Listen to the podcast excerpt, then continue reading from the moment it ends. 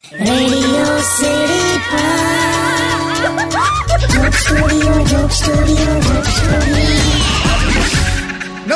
welcome back radio city joke સ્ટુડિયોમાં આપનું સ્વાગત છે.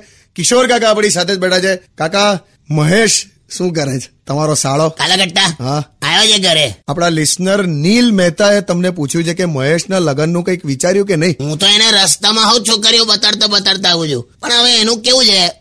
હમણાં એક છોકરી આમ ખાખી યુનિફોર્મ પહેરેલો. પોલીસમાં હશે તો એકદમ રૂપાળી હા આમ ગોરી ગોરી. તો મેં મહેશને બતાડી મેં કે જો મહેશ છોકરી ગોરી છે અને ખાખી વર્દી છે કેવી લાગે છે? તો મને કે ક્રીમ રોલ જેવી.